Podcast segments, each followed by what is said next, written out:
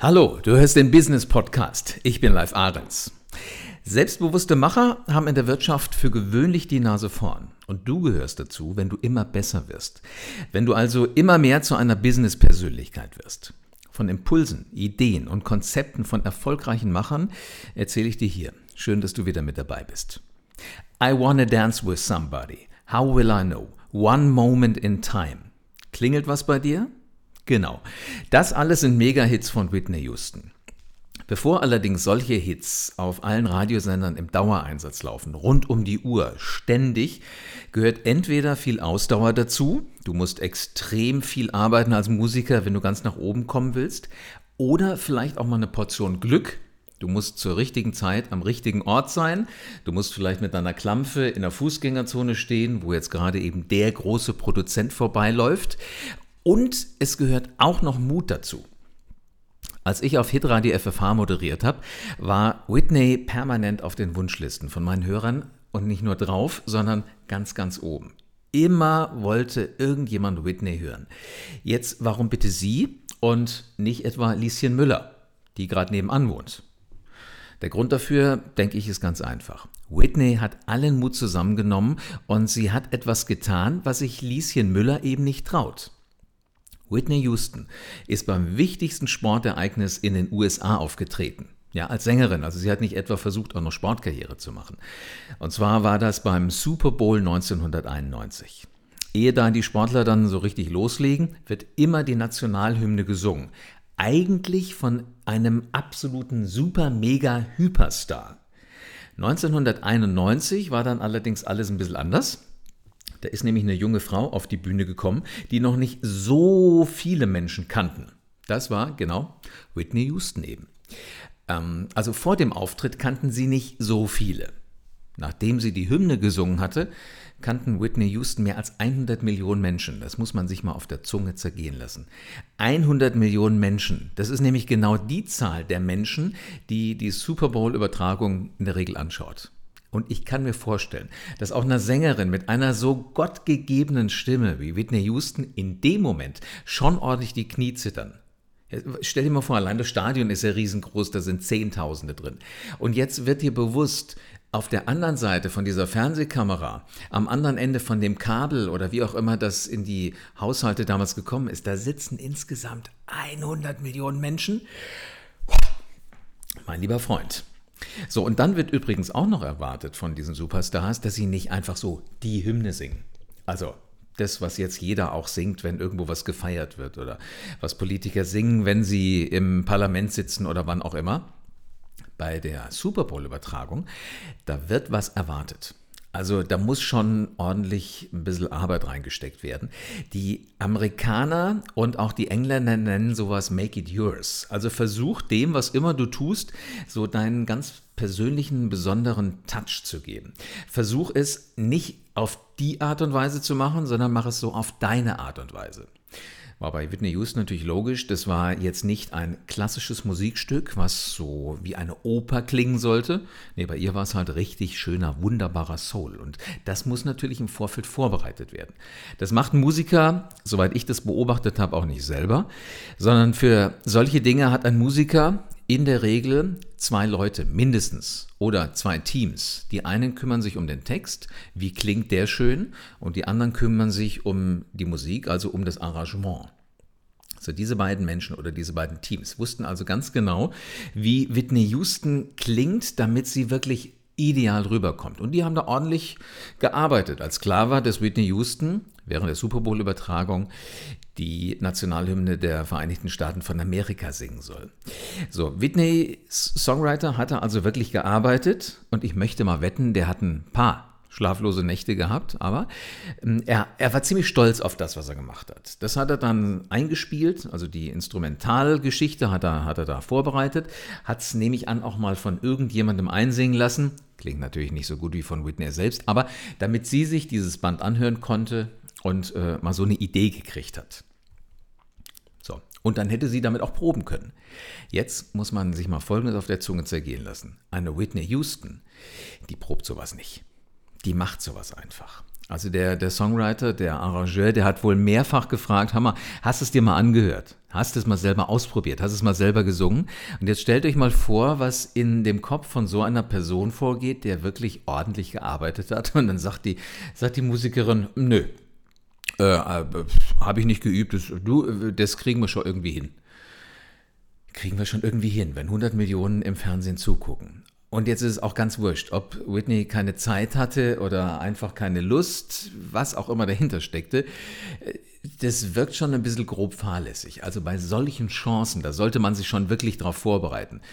Auch wenn man ein so ein Top-Superstar werden wird, wie Whitney Houston, wenn man offensichtlich da in seinem Hals irgendwas drin hat, was andere Menschen nicht haben. Ich hätte geübt.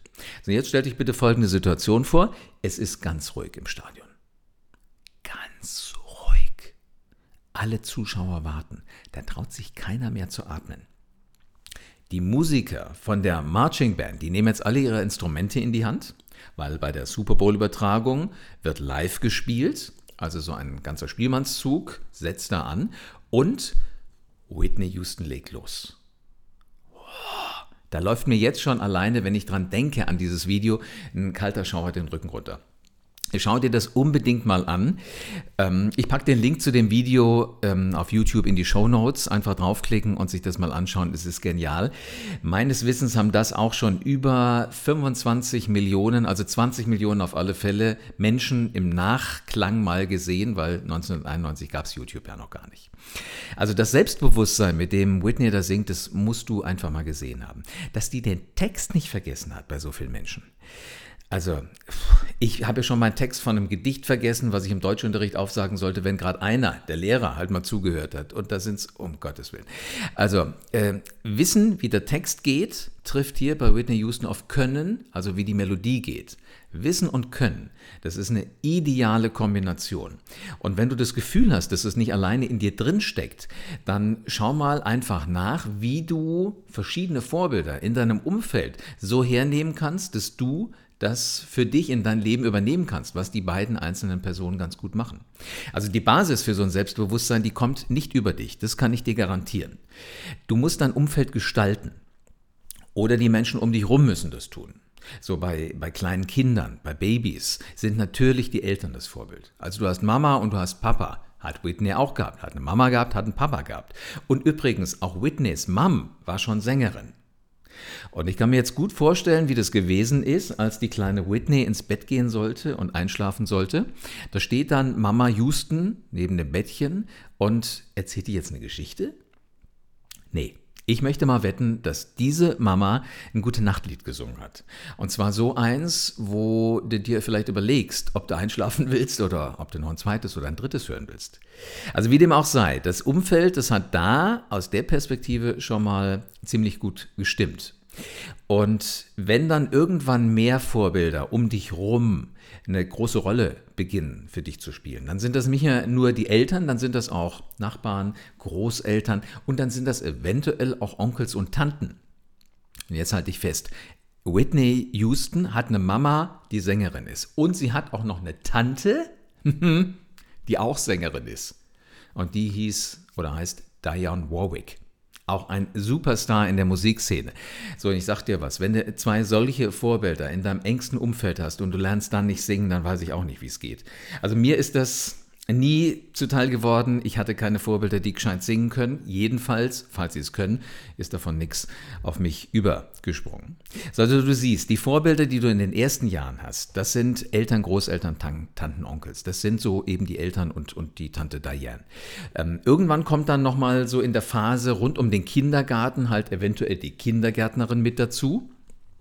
Aber richtig spannend wird es dann eigentlich erst in der Phase, wo Kinder in die Schule gehen, weil dann nimmt die Kindergärtnerin logischerweise immer weniger Raum ein. Die Eltern sind auch nicht mehr unbedingt immer dabei, aber die Lehrer, die werden wichtig. Und scheinbar hat Whitney Houston auch eine Lehrerin gehabt im Musikunterricht oder einen Lehrer, der sie offensichtlich so fasziniert hat, dass sie das, was sie von den Eltern mit auf den Weg gekriegt hat, scheinbar weitergemacht hat. Immer weiter und immer weiter und immer weiter. Und ich möchte mir jetzt gerade mal gut vorstellen, wie so eine Fete ausgesehen hat, wo ähm, Teenie Whitney mal mit dabei war, wo sie einfach Spaß hatte, wo sie im Keller saß und einfach mal rumgetrellert hat. Kannst du dir das vorstellen? So eine richtige Jam-Session? Garantiert hatte irgendjemand eine Gitarre dabei. War jedenfalls auf den Feten immer so, äh, die ich mitgefeiert habe, als ich jung war. Ich habe mir es nur immer verkniffen, mitzusingen. Und wenn Whitney das nicht getan, also wenn sie mitgesungen hat, dann war da garantiert schon immer eine, eine richtig dufte Feieratmosphäre im Keller vorhanden. So, und wenn es dann auch noch Menschen gibt, die ihr sagen, hey, äh, Whitney, so wie du singst, das ist genial, das macht Spaß, sing bitte für uns, dann merkt ihr, das sind solche Menschen, die beeinflussen einen unglaublich positiv. Und da hat man einfach Lust drauf. Da hat man richtig unglaubliche Lust drauf, wirklich mal was, was Gescheites zu machen. So, und nach der Zeit, also nach dieser Schulzeit, Uni-Zeit, Ausbildungszeit, dann beginnt ja für uns alle eigentlich das wahre Leben. Für Whitney Houston begann dann das wahre Leben mit einem richtigen Tritt in den Allerwertesten. Oder kurz gesagt, sie hat von jetzt auf gleich riesengroße Geschäfte gemacht. Also für Whitney Houston begann als ganz, ganz junge Frau das wirklich ganz, ganz große Business. Ich weiß nicht, wie ihr die Hand gezittert hat, aber Whitney Houston hat einen Plattenvertrag überschrieben, äh, unterschrieben mit der Summe 100 Millionen US-Dollar. Da wird heute sogar noch mancher Lotto-Jackpot neidisch bei solchen Beträgen. Whitney Houston hatte einen Plattenvertrag, den hat sie unterschrieben, über 100 Millionen US-Dollar. So, Jetzt allerdings, pass bitte unbedingt auf dich auf. Solltest du irgendwann mal so viel Kohle verdienen oder auch ein bisschen weniger als 100 Millionen US-Dollar, aber immer noch weit mehr, als du selbst jemals ausgeben kannst, pass auf dich und das Geld auf. Denn ich kann dir jetzt schon garantieren, du wirst auf einmal Freunde haben, die mögen deine Kohle viel mehr als dich. Jeder Erwachsene hat Menschen um sich herum, die einem gut tun. Oder eben auch nicht, weil sie ein Interesse an ganz, ganz anderen Dingen haben, schlimmstenfalls an deinem Geld. Und das ist genau dann die Phase nach der Schule, wo wir gucken müssen, mit wem umgebe ich mich, an wem orientiere ich mich, an wem orientiere ich mich eher nicht. Also wer ist mein Vorbild, wer ist nicht mein Vorbild. Eltern spielen in der Phase des Lebens eine immer weniger große Rolle. Großeltern sind eventuell schon gar nicht mehr am Leben, können also aus der Perspektive auch nicht mehr wirklich Einfluss auf, auf dein Leben nehmen. Tanten und Onkels eventuell noch. Schon alleine, weißt du, ich stelle dir das mal vor, wie das ist. Du kommst als Whitney Houston in eine große Fernsehshow, so wie, ich weiß nicht was, wetten das, das mal gewesen ist. Und zufällig hat die Garderobe neben dir deine Tante, Diane Warwick, weil sie nämlich in der gleichen Sendung auftreten soll. Das können solche Zufälle sein. Wenn du mit so einer Verwandtschaft Glück gehabt hast, dann kann es passieren, dass die immer noch mal Einfluss auch auf dich haben. Aber ab der Phase nach Schule, nach Ausbildung, nach Studium haben auch Lehrer, Professoren und so weiter nicht mehr ganz so furchtbar viele ähm, einflussnehmende Momente auf dich. Jetzt suchst du dir die Vorbilder selbst. Und das ist eigentlich das Schöne an dieser Phase des Lebens, dass du bestimmst, was du an Know-how, an Vorbild, an, an Einstellung, an Mindset, was du da so brauchst. Whitney Houston hat einen jungen Typen kennengelernt, der hieß Bobby Brown. Und die beiden haben sich gut verstanden, haben viele Dinge miteinander gemacht, aber aus der Perspektive Vorbild, mh, hm, würde ich jetzt mal nicht unbedingt äh, so sagen wollen, dass das ein riesengroßes Vorbild war. Denn die Jahre, die Whitney Houston mit Bobby Brown verbracht hat, die waren nicht mehr so mit den clever gewählten Vorbildern gepflastert. Da kamen dann diejenigen, die haben Substanzen in ihren Körper reingepackt, die, die gehören da eigentlich nicht rein. Also Drogen, Gut, Alkohol hier und da mal ein Bierchen, Glas Wein, alles okay. Aber wenn es zu viel wird, dann hat das halt auch mitunter einen Einfluss auf das, was du eigentlich gut kannst. Nämlich du versaust so richtig alles, was du dir vorher aufgebaut hast. Bei einer Künstlerin wie Whitney Houston hieß es einfach, sie hat Konzerte, aber so vergeigt, so vergeigt mit Ansage. Das musst du überhaupt erstmal schaffen. Also da tut dir schon fast das Herzbluten, wenn du so jemandem zuguckst, wie jemand, der mit so einer Stimme gesegnet ist, nur wegen Drogenkonsum, wegen Alkoholkonsum seine Konzerte nachher verpasst. Und ich glaube, das Schlimmste für so einen Superstar auf der Bühne, der unglaublich darauf angewiesen ist oder danach hungert, dass das Publikum mitgeht, dass die Menschen da unten Spaß haben, dass sie, dass sie applaudieren, dass sie mitsingen.